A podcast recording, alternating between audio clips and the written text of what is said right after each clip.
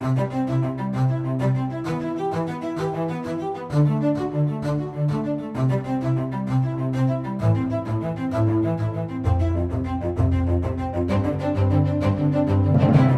to LifeBeat, Right to Life of Michigan's biweekly podcast going in depth on pro life news and issues. I'm your host, Chris Gast, Right to Life of Michigan's Director of Education and Communication. Happy Friday, everybody. When we last left you two weeks ago, we said that we would update you on the election.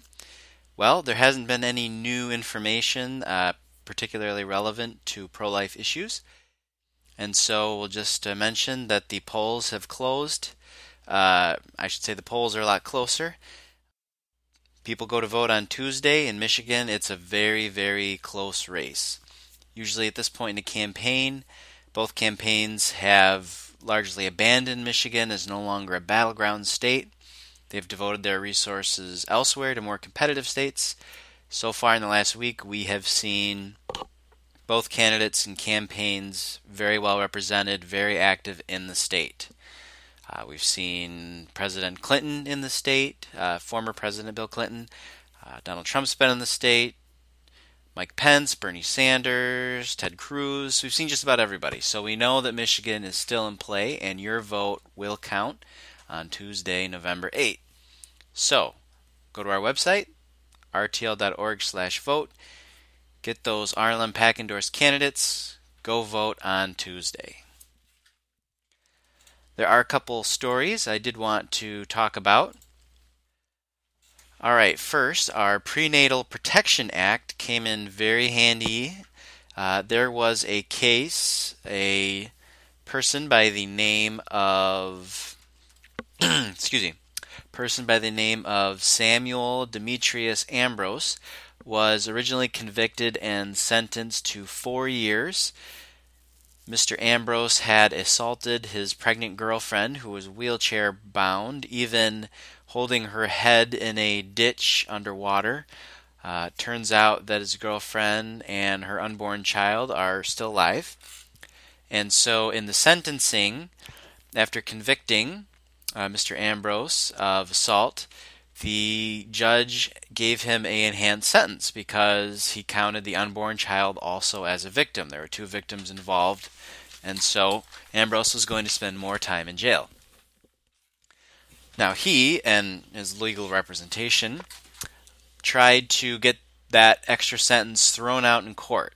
They tried to argue that the unborn child is not a victim because the unborn child is not a person under Roe v. Wade. Well, the judges looked at the laws, and for very rarely, I shouldn't say once, for very rarely, the judges actually just looked at what the law said, what the intent of the legislature said, and left it there. As it happens, we have our Prenatal Protection Act in Michigan, and it says that you can't kill an unborn child. Obviously, uh, there's an exception for abortion, but in cases of violence, a criminal can be charged for those actions that take the life of an unborn child in the womb. This changes the old born alive rule that the child had to be born first and then die in order to be uh, in order for it to be proven beyond a reasonable doubt that the child was harmed as a result of that crime. And so the Prenatal Protection Act was a it's a great advance in Michigan. It's been through courts. It's had to be revised. Um, but in this case, what the Court of Appeals, who heard the uh, appeal of Mr. Ambrose, did was they said, well, clearly the legislature believes that victims can include unborn children because obviously an, an unborn child can be a victim of uh, of murder as far as the Prenatal Protection Act goes. So, um, when the Michigan law uh, talks about assault and whatnot, and penalties and enhanced sentences and whatnot, the law does not say persons. The law clearly says victims.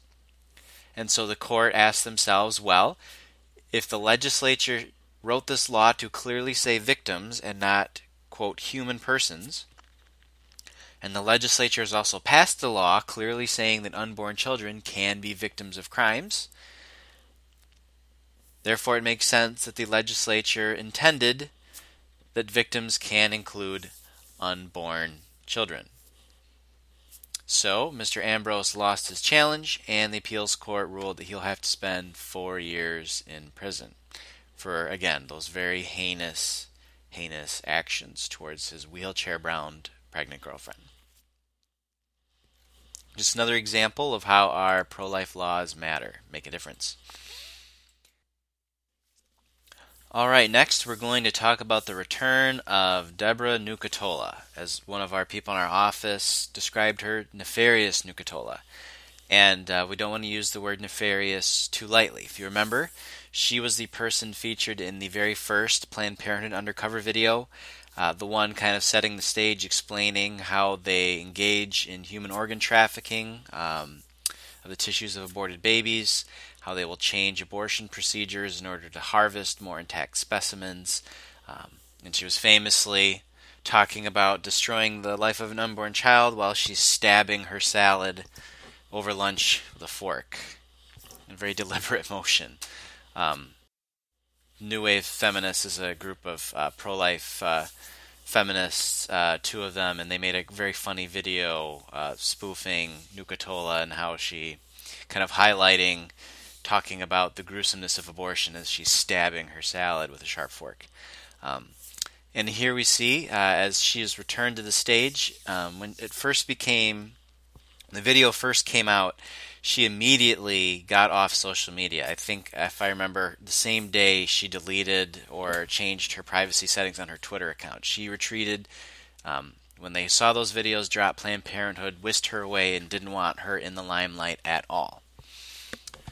Well, she has co authored a study in the current issue of Obstetrics and Gynecology, which is a trade journal for OBGYNs. In the study, she is, uh, the purpose was to examine the most efficient way to kill unborn children in a late term abortion. And um, what really stands out was you're reading the article is if you didn't know what exactly it was she was talking about, you could almost be forgiven for not realizing what's going on here. Um, she talks about uh, specifically whether or not uh, before a dilation and evacuation abortion, which we refer to uh, very accurately as a dismemberment abortion because it involves dismembering the unborn child uh, limb by limb, part of the torso at a time, finally crushing the head, which is uh, what Nucatola talked about crushing here, crushing there, one thing that abortionists like to do is use a heart medication called digoxin. Uh, digoxin is, is a medicine designed to treat congestive heart failure. But if you inject a high enough amount into a baby, it will cause the baby to have a massive heart attack and usually die. And so Nucatola's study took, I believe, uh, 270 uh, how they called it in the study was a sample size. This, these were really 270 living unborn children. And uh, currently, the digoxin is injected into just the amniotic fluid, so the baby breathes in, uh, swallows, ingests the medication. Uh, she instead decided to see if injecting the baby directly with it would lead to a lower, quote, failure rate. In this case, failure is defined as an unborn child surviving. And the reason that they want to do this is because uh, as they're dilating for dismemberment abortion, uh, the worst thing that could happen is the unborn child is delivered alive, and you have a born alive baby. Because as we know, the goal of abortion is not to end a pregnancy.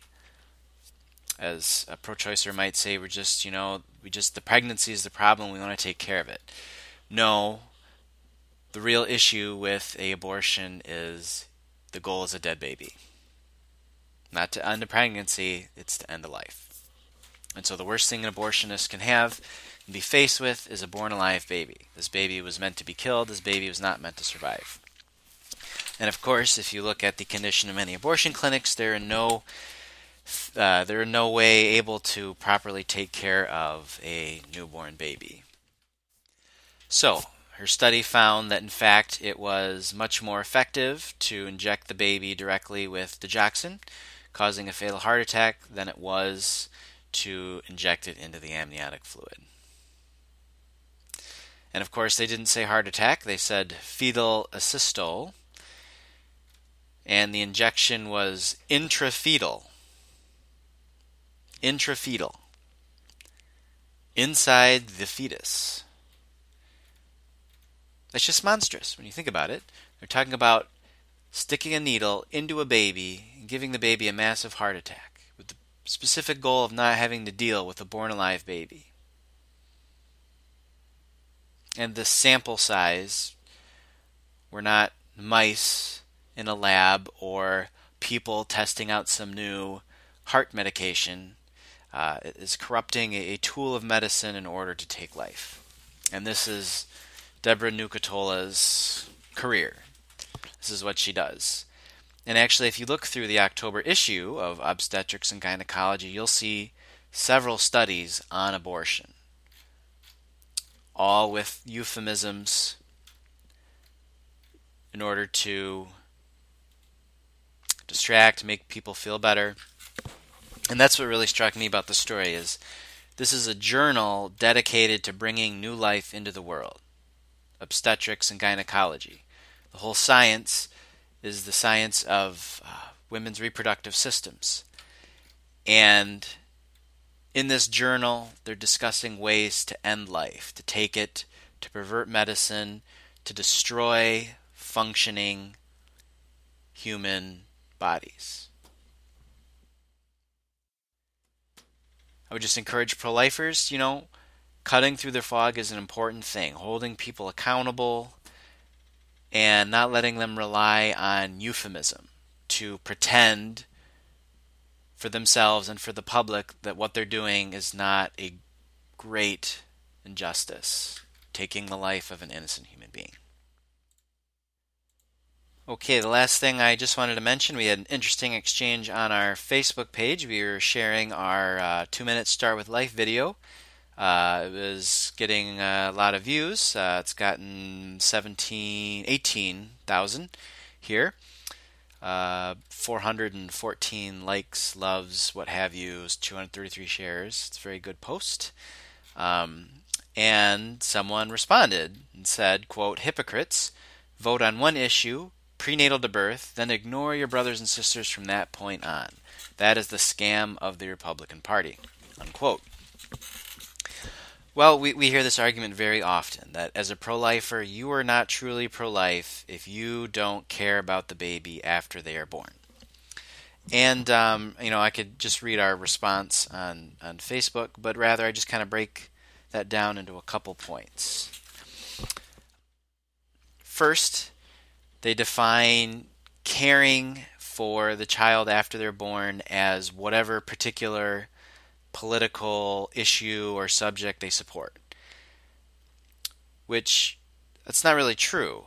If you think about it, you know, if you look at say the issue of poverty and this person has uh, public policy A, B, and C to address poverty, and this person has public policy um, D, E, and F to address poverty. And this person is saying, well, if you support public policy A, B, and C, you care about poverty. But if you're trying to solve poverty with D, E, and F, you don't care. Um, you know, I think a lot of people would say that they obviously do care about par- uh, poverty, and just because you have a different, you want to approach a problem from a different way doesn't mean that you don't acknowledge the problem or you don't care about the problem along those lines, the idea that pro lifers don't care about people after they're born is kind of ridiculous. I mean, I'm pro life. I have, I, I care about myself. I care about my family. I have children. I have a wife. I have a brother. I have parents, grandparents, cousins, uncles, aunts, neighbors, coworkers, uh, random strangers on the street. Uh, you know, everyone cares about other people.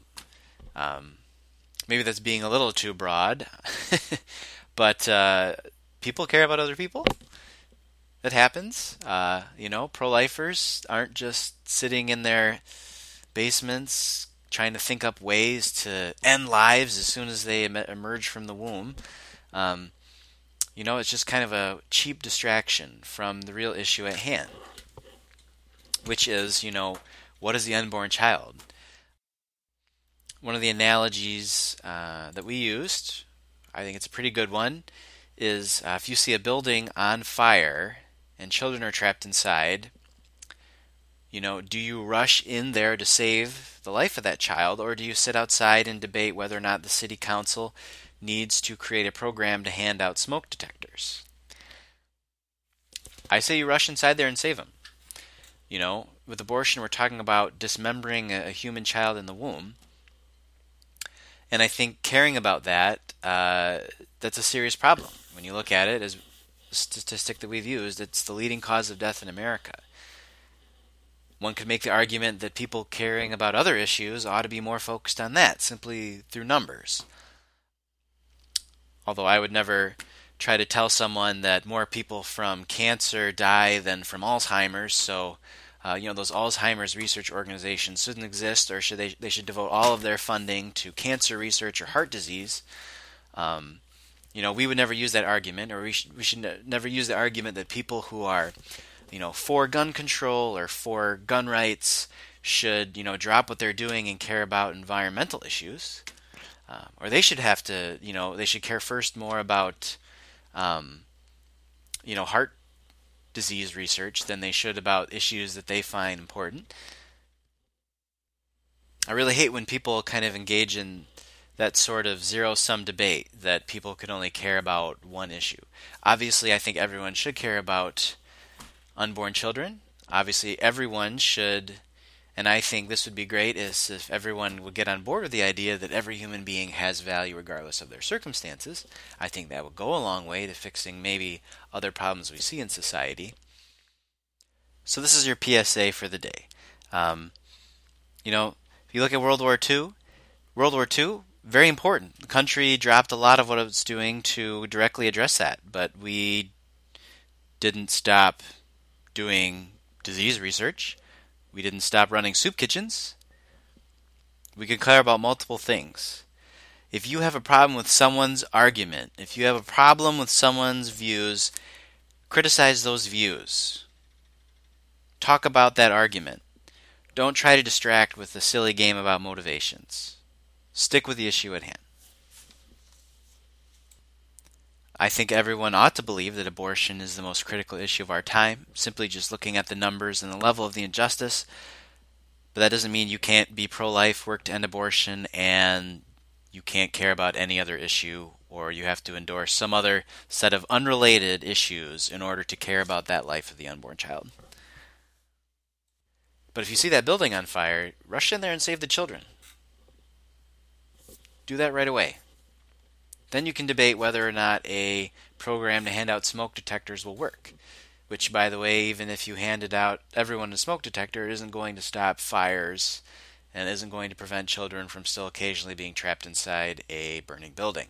There ought to always be someone there to save those children from being trapped inside of the burning building. That's what pro lifers do.